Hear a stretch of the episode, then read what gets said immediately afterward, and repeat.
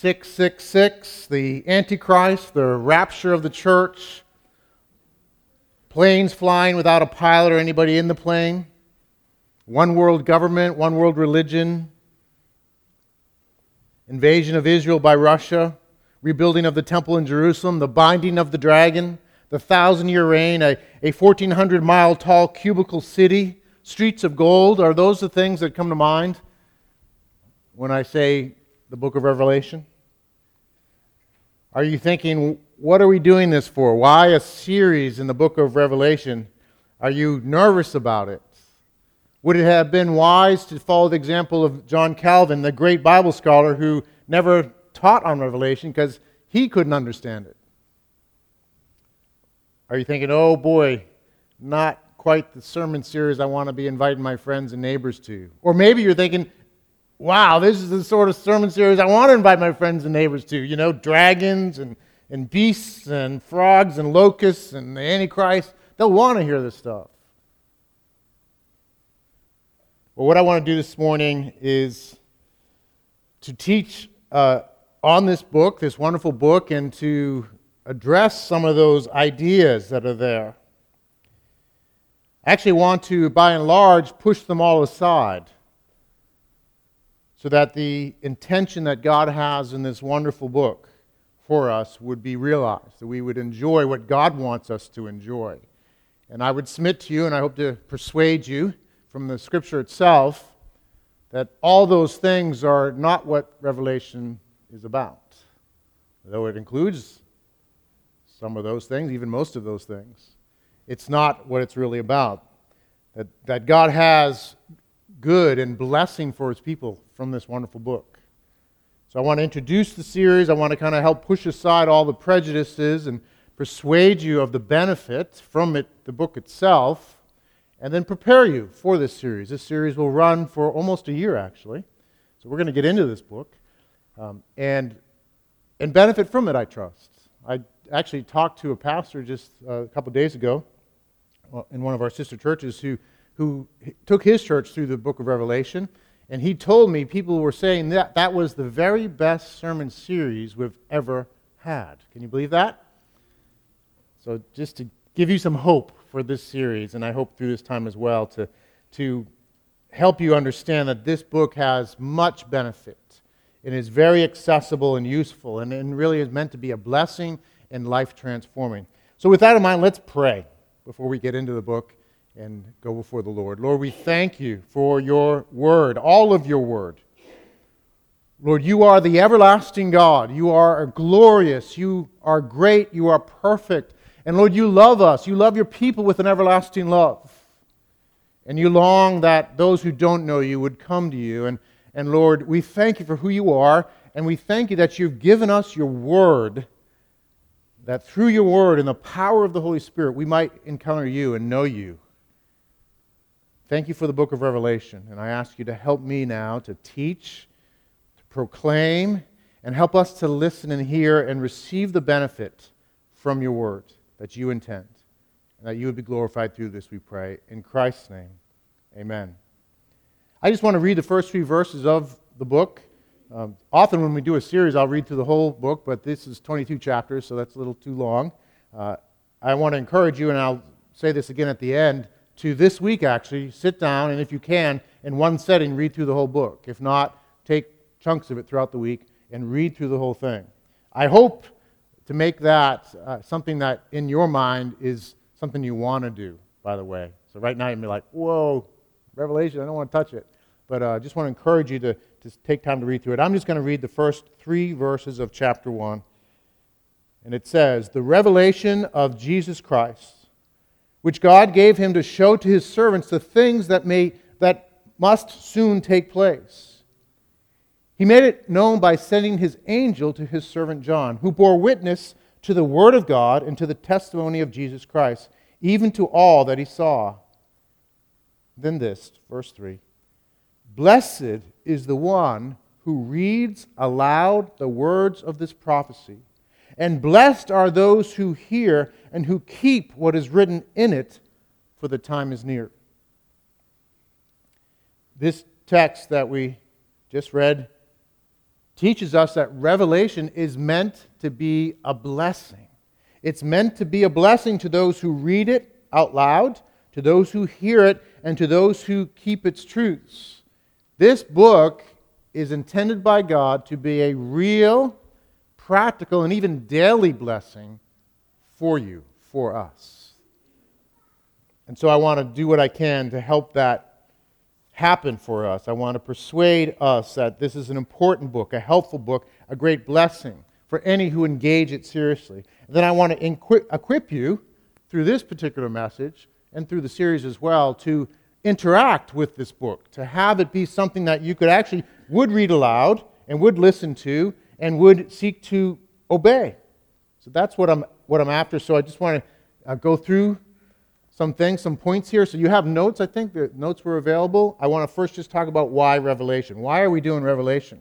Why are we choosing a, a series on the book of Revelation? It's, it's not because we just want to jump on the bandwagon of popular fiction or movies, not because uh, we're going to try to figure out the exact date of Christ's return somehow. At the end of this, you're going to announce this is the date. Let's all prepare for it. It's not even to spice things up. You know, just, well, boy, how can we spice things up in our sermon series? Maybe have a, have a you know, a sermon series that kind of gets everyone excited about the sermon and gets us to invite guests. That's not it. I mean, sure, I love that to happen, but that's not what we're after. Really, the main reason we're doing the book of Revelation is because it's in the Bible. And it's a prominent book in the Bible. It's the last book, right?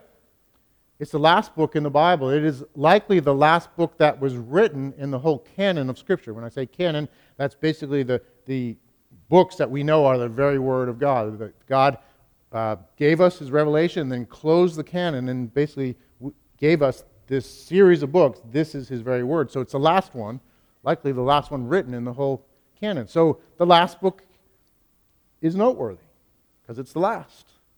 It's 22 chapters long. It's a big book, right? It's a significant book.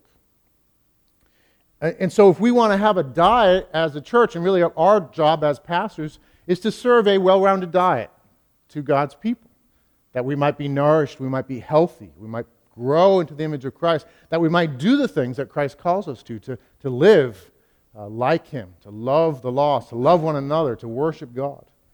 And so, we want to offer a full diet. And so, we need to include everything that's on the menu.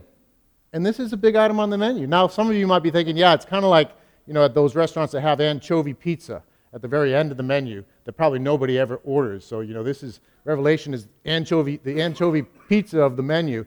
Uh, and I would just say, uh, well, if we're going to do the, going to be committed to the whole menu, then let's do the anchovy pizza, right? If we want a full diet. But I don't think it's anchovy pizza. Um, I think it's actually a barbecue bacon cheeseburger with cheddar cheese. You know those really big, juicy ones you can get? That's what the book of Revelation is, I think. You can tell I wrote, I wrote this section of my message when I was really hungry. Um, but that's what it is on the menu. It's a significant part of the menu. And if we want to eat the diet that God has put before us, then we want to be in this book. And so we've been actually waiting quite a long time to do this series. I've been preparing for a while. I kept on putting it off, just so you know, because it's Revelation, it's intimidating. But here we are now, ordering the thing on the menu uh, because it's God's menu. Um, I want you to know that, that, uh, that this is not a throwaway book for just kind of dramatic you know, fiction. This is a book that's intended to be understood and applied and to have an effect, to have a great blessing. That's what it says in, in verse 3, right? Blessed is the one who reads aloud the words of this prophecy, and blessed are those who hear and who keep what is written in it, for the time is near. That's how it starts out. The book starts out saying, Blessed is the one who hears it, keeps it, and basically obeys it. Right in the beginning. It also says a very similar thing at the very end of the book as well. The last part of the book, chapter 22, verses 16 to 21, it says, um, Jesus is speaking. He says, uh, I, Jesus, have sent my angel to testify to you about these things. Yeah, we have that to project. Thank you. These things for the churches. I am the root and the descendant of David, the bright morning star. The Spirit and the bride say, Come, and let the one who hears say, Come, and let the one who is thirsty come.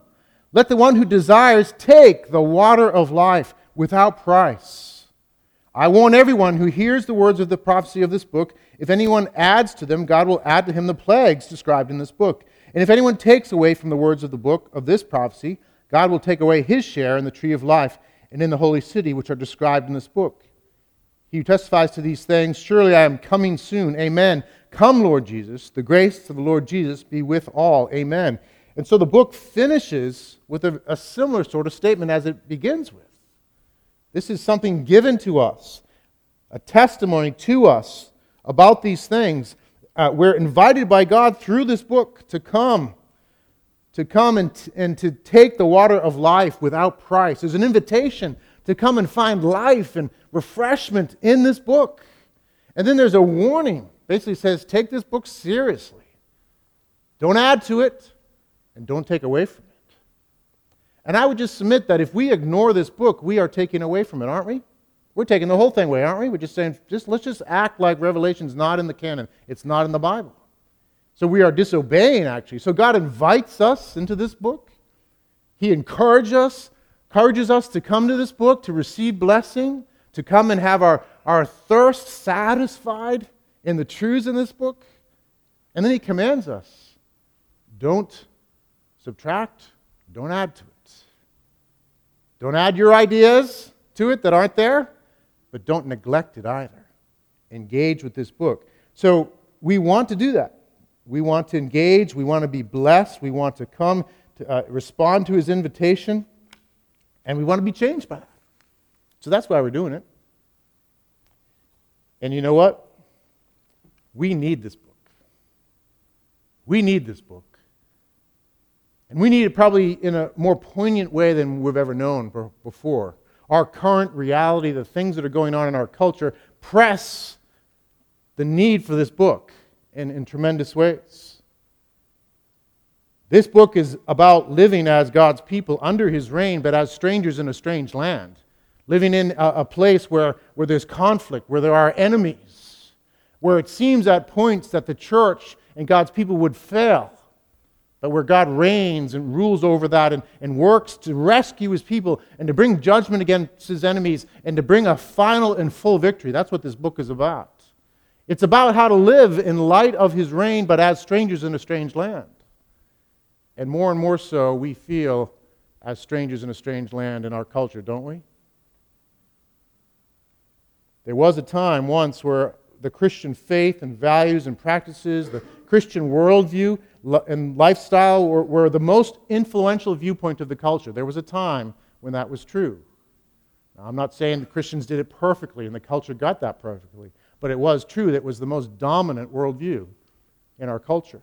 And then that kind of transitioned to a time where the Christian worldview uh, was kind of considered kind of quaint and old fashioned, but still positive. Well, that's nice.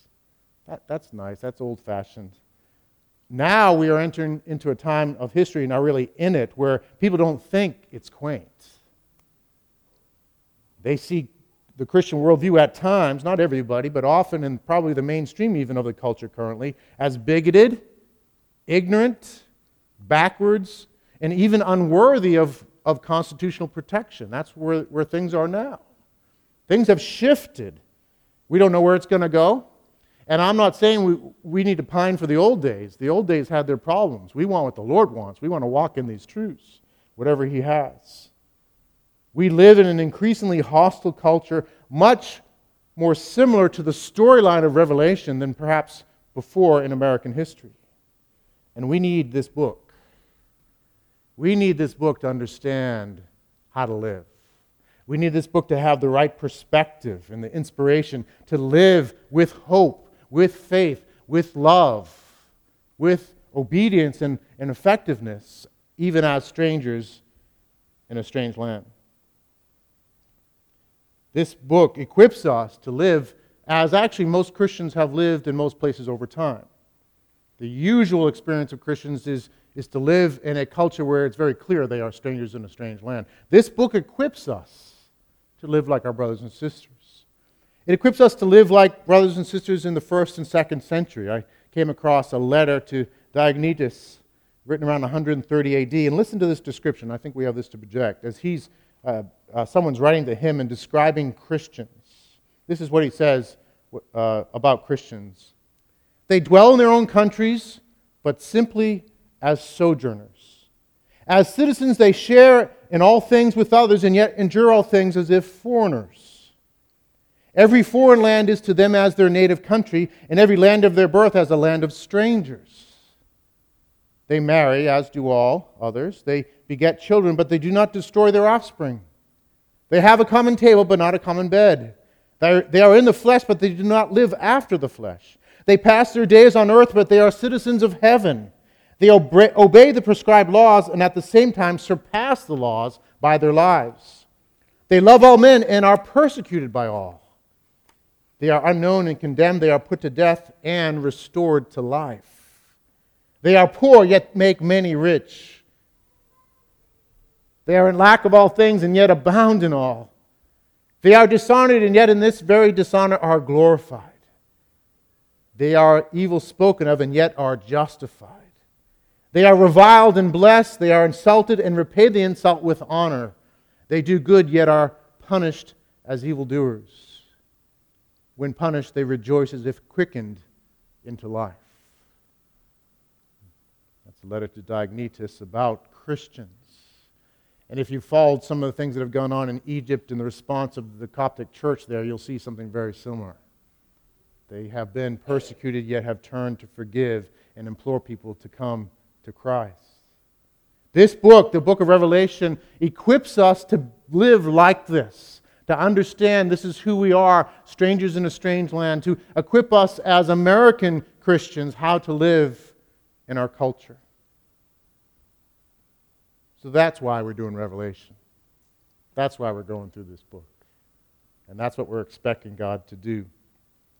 Well, what are some of the things that we need to know to help us best engage this book? Well, first off, I think we need to know that it's often misunderstood. We need to acknowledge that this book is often misunderstood. There's all sorts of ideas that are out there, all sorts of sensationalism that, that is out there that kind of distracts us from getting the message of this book. So we just need to acknowledge that. We need to acknowledge there's some ideas that are out there that, that will distract us if we're not careful. First, I just want to say frankly, I think the history of dispensationalism in the U.S. is a distraction from enjoying this book. Dispensationalism basically is the idea that, that there's a dramatic difference between the Old Testament and the New Testament. A dramatic, strong, even drastic difference between the covenant uh, with God's people in the Old Testament and versus the covenant in the New Testament. And there's a lot of things that fall from that. Now, certainly there are differences, um, and we've, as, as a church, just gone through the Old Testament, right? But we've, and we've seen the connections. There's a strong continuity. But if you hold the dispensational view, you wouldn't agree necessarily with, with how we've understood the Bible in terms of the connections between the Old and the New. And how it relates to the book of Revelation is that that whole grid gets imported into the book of Revelation. And so the, the book ends up bringing people's attention or talking about some of the issues that are part of that theology. So the rapture of the church becomes part of the thinking that gets imported into the book of Revelation.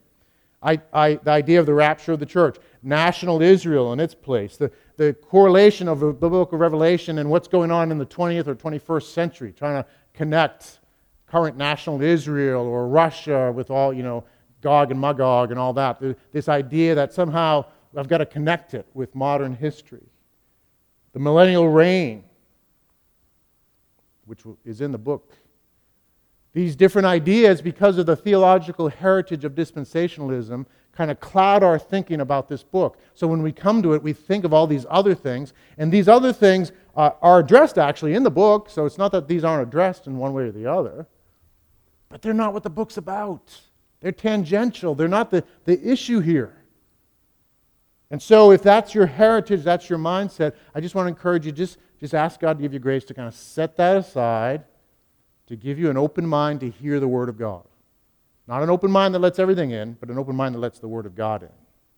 Lord, teach me, just to have that attitude. Lord, teach me from your words. And I trust as we go through this book, you will see from God's very Word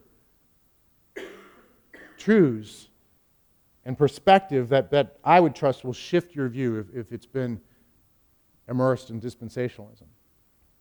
Now, just don't hear what I'm not saying. I love my brothers and sisters who are in that camp of the, of the Christian world. They're, they're loved of Christ, but I don't think they're right in how they understand uh, the Scriptures. We would not hold that view uh, just as we study Scripture. So, anyhow, that's just a, a, factor in this. Another thing is the millennial debates. So, these are other things that we, are misunderstood. Um, this is a controversial topic, the millennium, the, the thousand year reign of Christ. That's in the book, chapter 20. It talks about the thousand year reign of Christ uh, with his people. The church has debated this issue for 2,000 years, and as a whole, has not come to agreement on it. There are different views about the reign. There are those who think the reign is before Christ comes back, and there are those who think the reign is after Christ has come back. Then there are those who think it's an earthly reign. Christ will reign with his people on earth, and those that think it's a heavenly reign. He reigns with his people in heaven. So, depending on your view there, you're either what's called premillennial, you believe that he'll come back before the millennium. You're postmillennial, you believe he'll come back after the millennium or your amillennial, which is basically a version of postmillennial that says that the reign, he comes back after the reign, but the reign's in heaven right now with Christ and his people. So the, the amillennial is a misnomer because they do believe in a millennium, but they believe it's happening in heaven right now, Christ and his people. Now, we'll address that as we go through this series. But do you know how many verses in the book of Revelation talk about the millennium? 22 chapters in the book. Let's say it's 22 verses each, right? So 400, maybe 500 verses in this book. How many verses talk about the millennium? Seven. There's only seven verses on the millennium. Now, that doesn't mean we ignore it, we address it, but it's not a major topic, obviously. And actually, the millennium, that's, that's the only place the millennium is mentioned in the whole Bible. So I think that gives some perspective on the millennial views.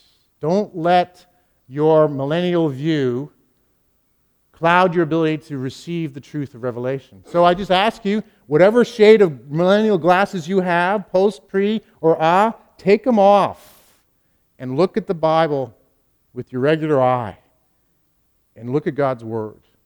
I think you'll be served better by doing that, to just kind of putting those things aside for now and walking through, through the Bible, walking through Revelation with us and getting all you can. And then I'm not saying don't have a view. Please have a view. Please think through it. And I'd love to talk about it. I will present my view and why as we go through it.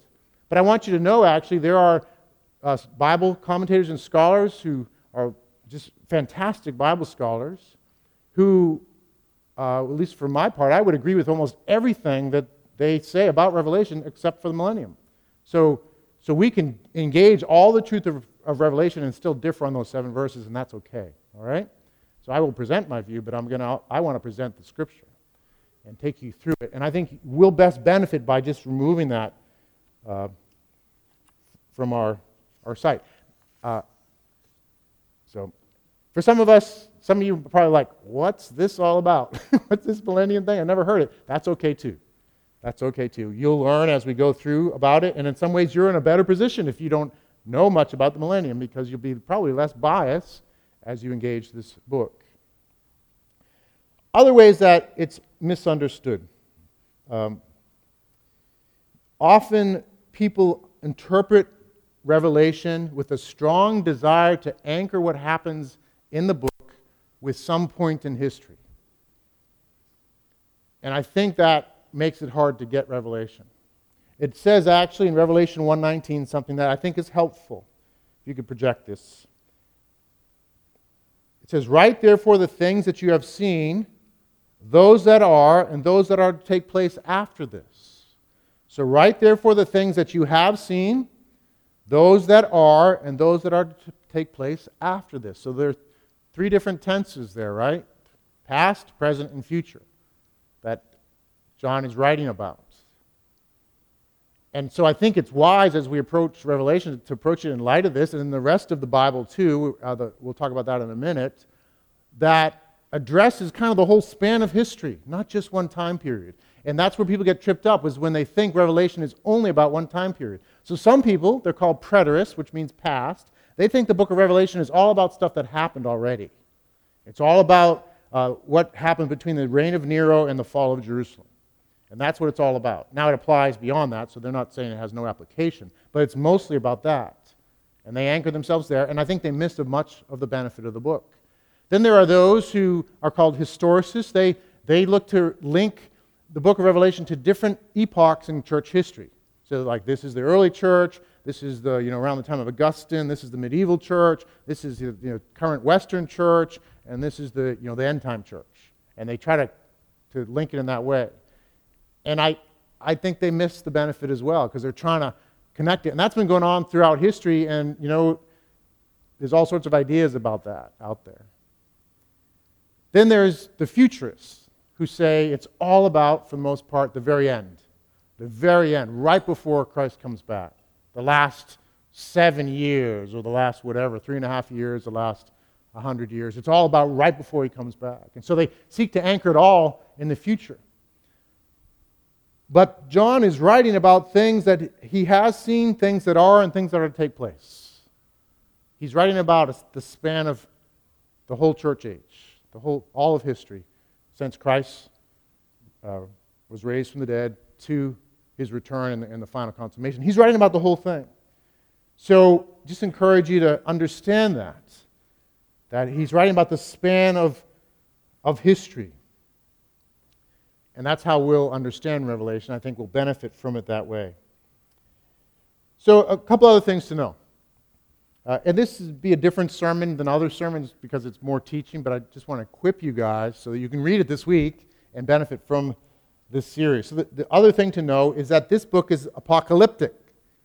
Um, that's a big word. Apocalyptic sounds, sounds like some sort of exotic uh, therapeutic oil or something that you put on, apocalyptic. But apocalyptic uh, basically means revelation or uncovering. Uh, and, and this book is apocalyptic literature. It's literature that's consistent with other literature in the Bible. It's a form of writing and communicating that appears elsewhere in the Bible. And that's really important to get. Revelation is not by itself. It's not a unique book. There are other books in the Bible and sections of book that are sections of books that are very much like Revelation. And so understanding that and, and understanding how apocalyptic literature works is really, it's hugely important. And I would say that much of the biblical scholarship on Revelation and the benefit that's come from it has come from this idea that it's apocalyptic literature and we need to treat it as such. And if you don't do that, you, you don't get Revelation. And you'll, you'll end up confused and wondering what it's about. But if you see its similarity to other apocalyptic literature, uh, it'll make more sense. Well, let me illustrate that.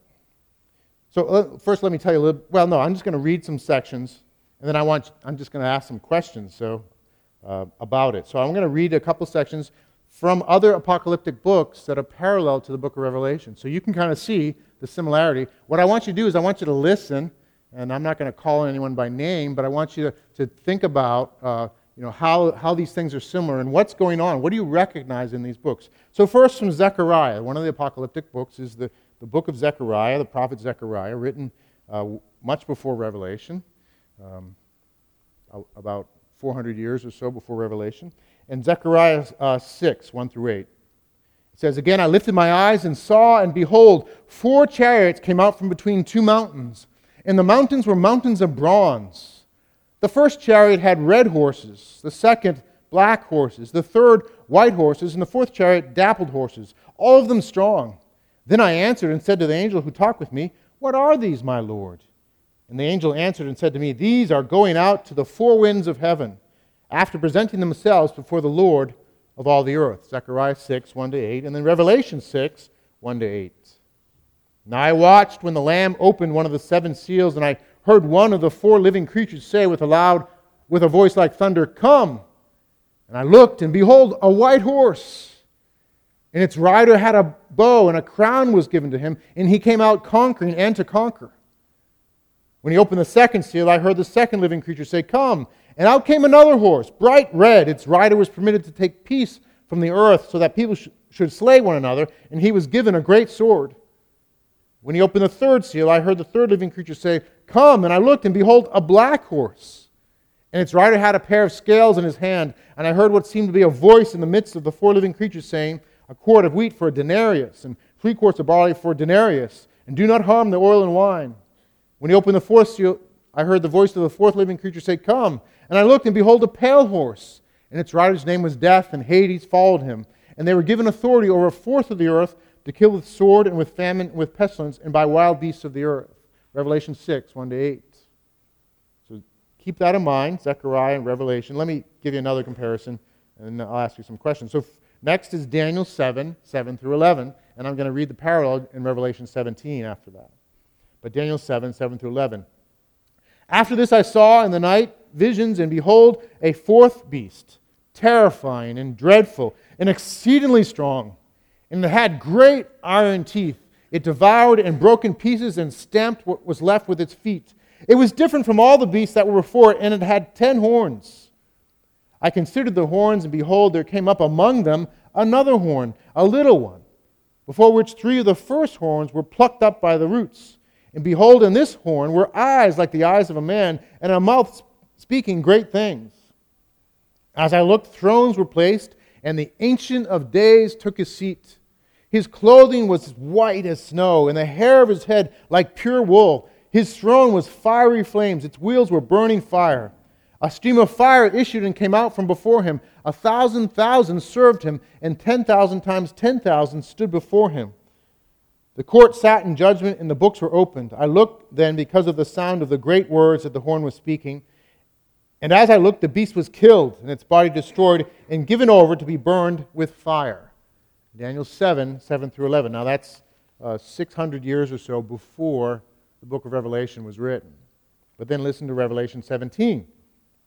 And he carried me away in the spirit into a wilderness, and I saw a woman sitting on a scarlet beast that was full of blasphemous names and it had seven heads and ten horns.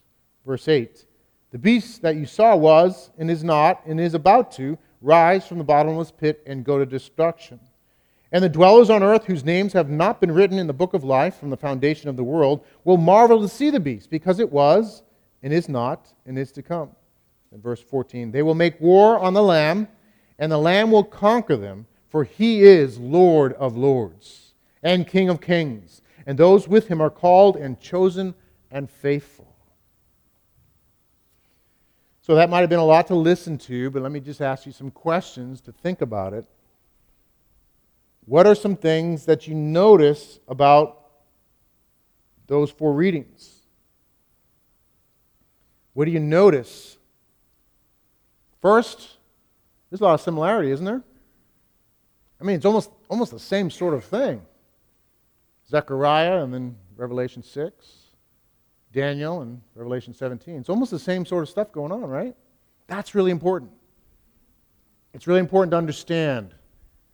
It is the same sort of literature, the same sort of communication, the same sort of experience, the same sort of intent. Now, we talked some weeks ago about the book of Daniel, right? The thrust of the book of Daniel is very much like the thrust of the book of Revelation. It teaches us how to live as strangers in a strange land.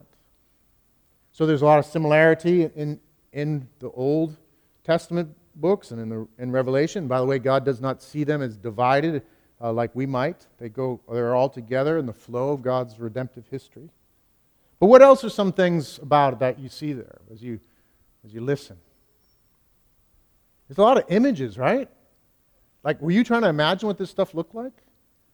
It's hard to even think how to conceive a beast, iron teeth, you know, stomping on things and horns coming out of its head, and three horns get plucked out, and there's a horn up there with little eyes and a mouth and stuff. It's just like, what? I mean, it's these images, right? And in both Daniel and Zechariah, uh, as well as in Revelation. They're, they're symbols, there's images. They're not meant to be taken, right? Literally. Does it mean that there's a literal beast with ten horns that will come, come up out of the ocean and do all this stuff? And Daniel, is that what's going on, right? In Daniel, that the, we have the benefit in Daniel, those visions get interpreted, right? Daniel, so there's a dream that Nebuchadnezzar has that gets interpreted by Daniel. So we hear the meaning and we recognize in that. So, that, so Nebuchadnezzar has a dream about this great statue, right? And the different parts of the statue represent different kingdoms. And a, a rock comes and it grows and gets thrown at the statue and crushes it. And then Daniel interprets that dream, saying it means the different kingdoms will reign, but then a kingdom, an everlasting kingdom, God's kingdom, will come and ultimately smash those other kingdoms and fill the whole earth.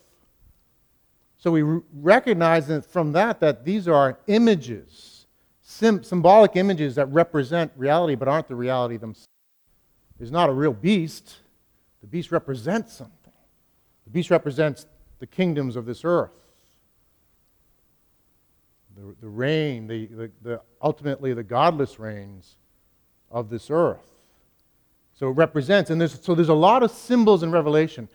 Numbers, by the way, are used a lot in Revelation in the same way. Most of the numbers are symbolic. Now, as we go through, you'll see it kind of makes sense, actually, as you go through it. You can kind of see what's meant to be symbolic and what's not, just based on the context. But that's important to get, and, and people make mistakes in dealing with Revelation because they don't connect it to Daniel and Zechariah. By the way, Ezekiel, parts of, uh, parts of Exodus, even, and is it Hosea? Maybe a part of Hosea as well um, are apocalyptic literature. Isaiah, parts of Isaiah as well, are apocalyptic. And so people, when you don't connect it, they'll, they'll, they'll forget that how symbols worked in the Old Testament, and they'll take it in a literalistic way. So they'll force a, a you know, a literalistic interpretation to say, well, it actually means, you know, this thing will happen when it's representing something. So that's important to get. Anything else? Any other thoughts? I'm kind of answering my own questions, and I don't mind if you shout out and have something. It's dramatic, right? It's really dramatic. It's wild. It's kind of bizarre. And it's talking about these significant world events, right? It's like the end of the world or, or major kingdoms that rise and fall, right? It's dramatic. And that's consistent. Apocalyptic literature is all those things we've said so far, but it's also really about the end times. It's, it's the unfolding, the revelation of what God's doing on a massive scale. And so Revelation does that. It teaches us about what God's doing on a massive scale. But remember the intent in all this, the intent in Daniel and elsewhere, is not that we'd live trying to figure out, like, you know, okay, is, is you know, is Putin the Antichrist or not, or whatever. It's not that we live there. It's that we understand He's in control and there's these great things going on. He's going to work it out. And so we live our lives as strangers in a strange land with our hope in Christ. And we overcome by the blood of the Lamb and the word of our testimony. So there's a practical implication from that. Not getting caught up in trying to figure out world events, but trusting God in what He's communicating to reign and rule over these things. So these are, these are things in the book of Revelation that, that are helpful to understand. Um, also, just some key themes uh, as we go through this book. I hope this is making sense. I hope it's helping you. Uh, some key themes that are in this book as well. One is the theme of the throne. The throne. A throne is a place where a king sits, right? Someone who rules and reigns sits on the throne. The word throne is used 34 times in Revelation. There's only 14 other times it's used in the New Testament, in the whole New Testament. 34 out of the 48 times occur in the book of Revelation.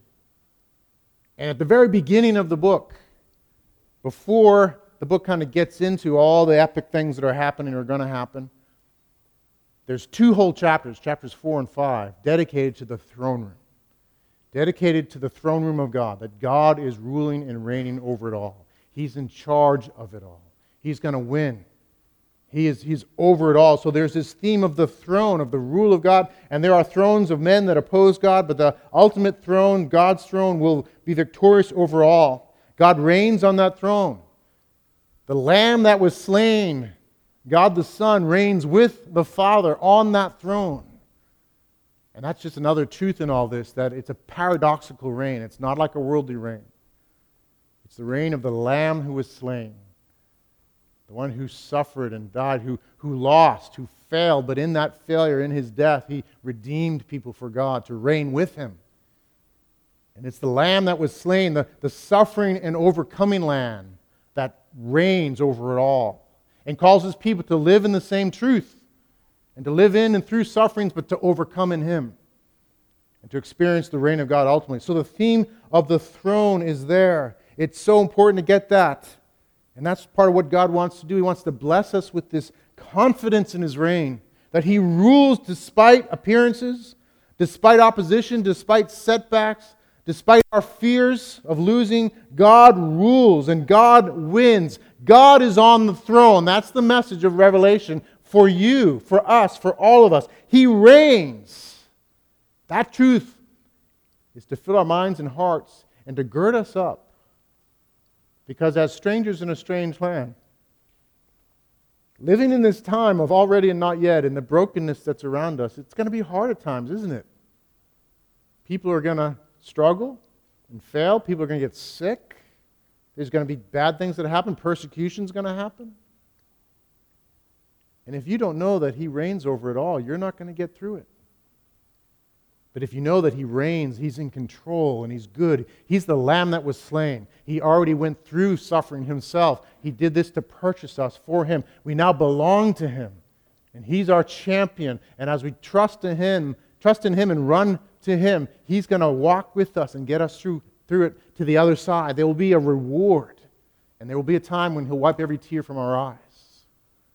Knowing that He reigns, that He's on the throne, is so important for us. That's the message, one of the key messages of this book.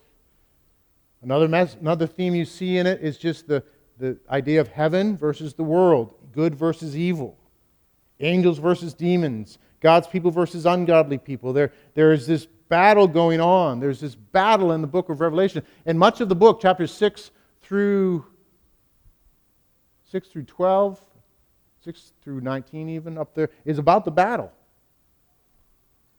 It's about this battle that we live in. And to live in the time between Christ's ascension and his return is to live in a world where there's battle going on, where good and evil exist alongside each other. And that means at times it'll be difficult for us. There'll be harm done to us. God's enemies will at times rise up and persecute the church and seek to destroy God's people. There's a battle, yet God continues to reign, and He will resolve the conflict. There will be a full and final victory that He brings. An all glorious, all satisfying reward for those who have remained faithful. And that's a, another theme related to this in the book of Revelation. There's a call to faithfulness. There's a call to faithfulness amidst trial and suffering in the book of Revelation. Now, don't misunderstand that. That doesn't mean you simply pick yourselves up by the bootstraps and do it. It means you run to the Lamb that was slain. You overcome by the blood of the Lamb and the word of your testimony. You cling to Jesus as he clings to you. You live in that grace and you remain faithful in that place. You, you, you abide in your first love in him and remain faithful to the end, even amidst the battle. Somewhat related in this book is just the idea of judgment and triumph. There are multiple judgments in it. There are three sets of seven judgments in this book. Uh, there's the seven seals are opened, and I'll give you an outline near the end. There are seven seals that are opened, uh, and yet each seal there is a judgment that comes. This is the seal that seals up the scroll that's God's plans for time and history. As those seals are taken off, there's judgments that come. There's seven of them. Then later there's seven uh, trumpets that are blown, and as each trumpet is blown, there's a judgment that comes. There are seven judgments. And then later on, there are seven bowls of God's wrath. And there are judgments that come. So these sets of seven judgments, again, the number seven, perfection, completeness. And so there are seven, there are seven seals, seven trumpets, seven bowls. If you read those judgments, I encourage you to read it, you'll see they're actually pretty much the same, repeated. And this is apocalyptic literature, so it's important to recognize that it may not be chronological as these things are revealed. There's a repetition of the same thing happening over and over again. So, so dig in and look at those judgments, and you'll see, wow, it's pretty much the same thing.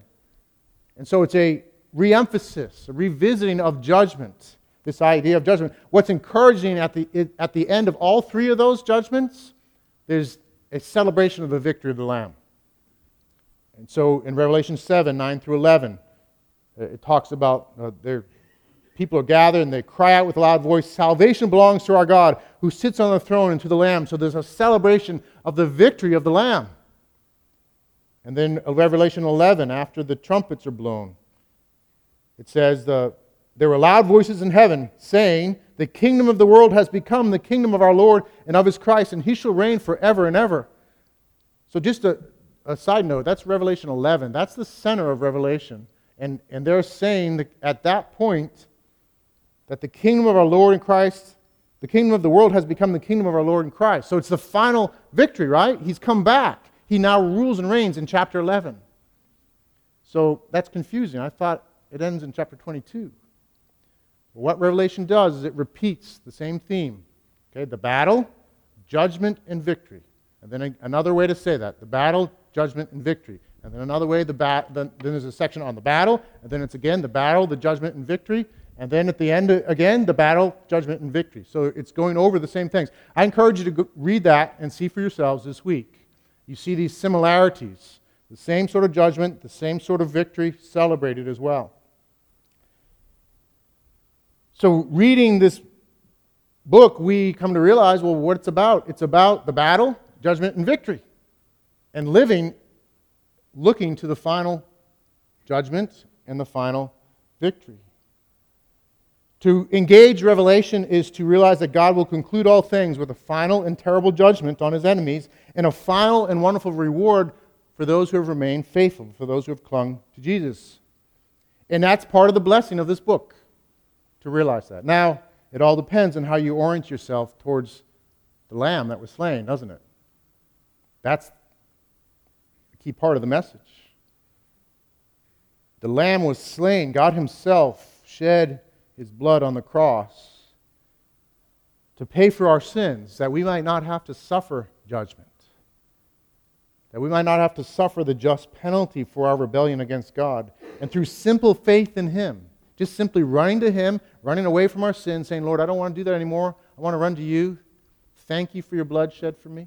Lead me now, strengthen me, help me to live in you in this time period that can be so challenging. I know you, you can help me. Just the, that simple orientation of turning and trusting in Christ results in us experiencing forgiveness and life and being counted as his sons and daughters and being safe in him. And so we can, in, in this book, when we understand that, we can receive great blessing and his assurance and safety from all these judgments and instead receive reward. That's part of the message here. This book is an encouragement for those who have run to Christ that he'll be there for you, he reigns, and you'll get through it as you look to him, as you walk in him together. But it's also a warning for those who haven't. They will receive God's just response. That's what we see here. It's a scary book, guys, because the judgments are heavy. But it's meant to warn us to run to Jesus.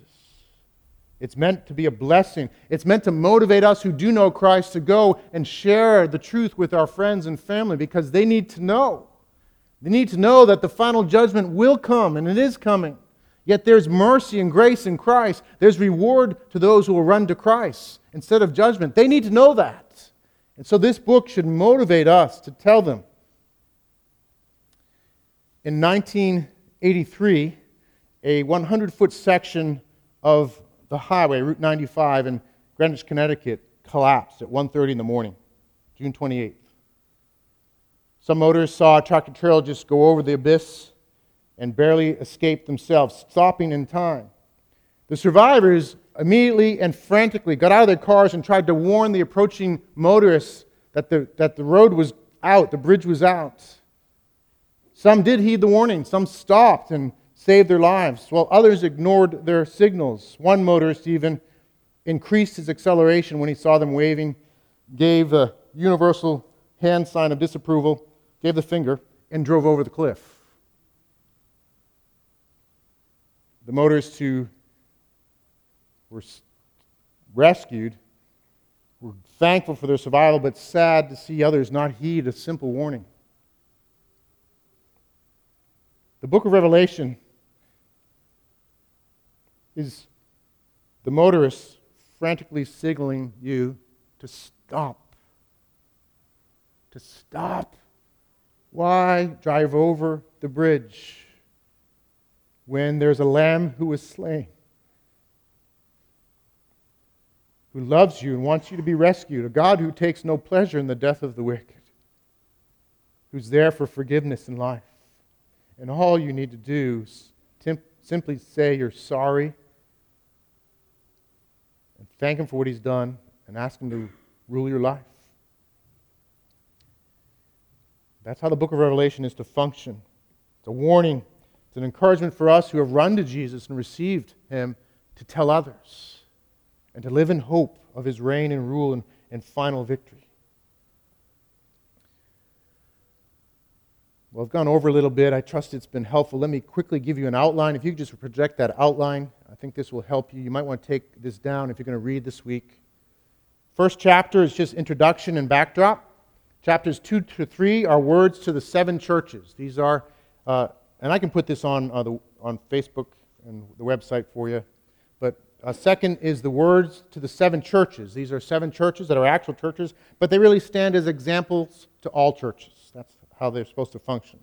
Next is the throne, chapters 4 to 5. And then there are the seven seals of judgment, 6 through 7, seven trumpets of judgment, 8 through 11, and then 12 through 15 is the battle.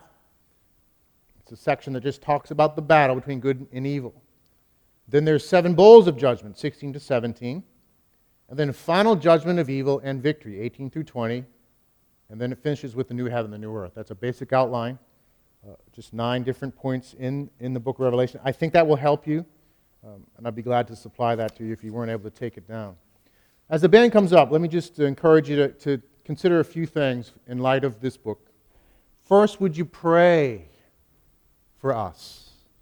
Would you pray? Take time today and maybe on Sunday mornings to pray for us. This is not an easy book to preach takes a lot of work, and we want to handle God's word faithfully. We want to serve Him. We want you guys to be blessed. I trust that God will work in such a way that, like my pastor friend, we'll be able to say, wow, that was one of the best series. Because the Word of God will come alive to us, and this book that was obscure and distracting before will now become something we feed on and, and supports us and propels us in Christlikeness and mission. So pray for us, and pray for us as a church to have ears to hear, to be humble, to be open to God's word. So please pray. Second, can you read? Start reading the book of Revelation. Read it today. I'd encourage you, if you can, by before the sun goes down today, before you go to bed today, take time to read part, or if not all of this book. Take time this week to read through it. And then be reading it each week as we uh, prepare to go to the next section.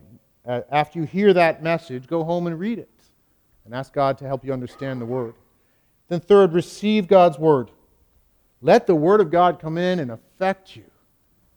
Affect your mind, but affect your heart, affect your life. Ask God to change you, to change us, to make us more dependent on Christ, to live with greater joy in the Lamb that was slain, that rules and reigns right now, to have a fuller love for our glorious God, a greater burden for those without Christ. Oh, may this, may this book give us a burden for those without Christ, a deep love and a, and a desire, a, to be compelled to do what we can, whatever we can, to make him known, that people might be rescued and know his great love.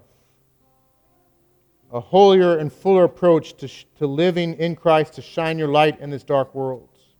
Will you ask God and will you position yourself to allow him to make you, to make us more like Christ?